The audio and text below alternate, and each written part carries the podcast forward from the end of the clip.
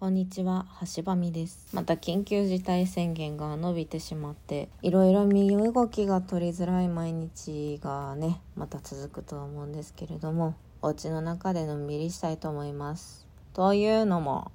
橋場美ようやくやりました。面くりに通い始め、最初はどうなることやらと思いながら、いやー、改善もしてきたからもう大丈夫かなと思ったら体が動かなくなりもうダメだと思ったので休職することにしました。パチパチパチ。はいということで今あの会社の上司とやり取りをしてお休みをするためのあの準備引き継ぎですねを行っております。なんかまだね休職して本当にいいのだろうかみたいなそれは自分のキャリア的な問題とかね本当はまだできるんじゃないかっていう自分自身への過信とかもあってどうしようかなってまだ戸惑ってるところではあるんですけれどもまあ、一旦休んで早く復帰できるなら復帰してできなさそうならもうちょっといろいろ考えて環境変えられるんだったら変えてもちろん社内でね活躍まださせていただけるんだったらどうやってやっていこうか考えるとも必要かなって思っております。そんな中でちょっとね推しの俳優さんがなんか新しい舞台にまた出演されるそうでそれを今すごく楽しみにしております。なんか鬱だから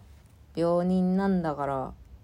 自粛してろよって言われるくらいだったらちょっと私は無理って思うんですけど。でも精一杯生きたい。生きると決めた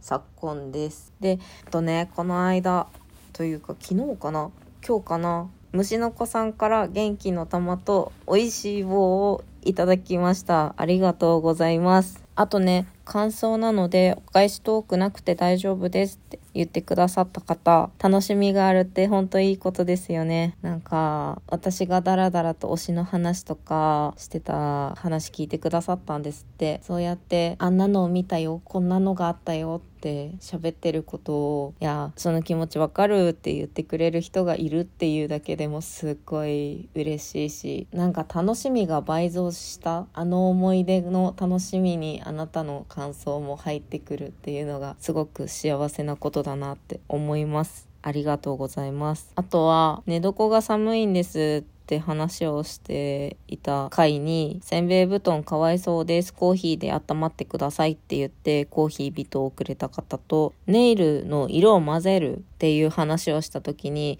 私なんかアホっぽくて、ネイルの色を混ぜるためにピチョンピチョンピチョンっていう、こう、水滴を落とす音を擬音たくさん使ってて、なんかそれが可愛かったですっていう美味しい棒をくれた方がいて、めっちゃ笑いました。ありがとうございます。聞いてくださる方がいてくれてめちゃくちゃ嬉しいです。ありがとうございます。ペコリ。だってこれ、配信してても独り言なんだもんね、本当は。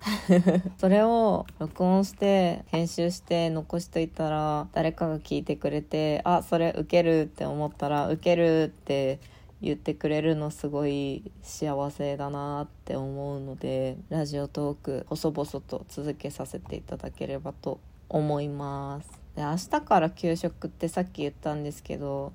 本当に明日から給食して大丈夫かな？ってぐらい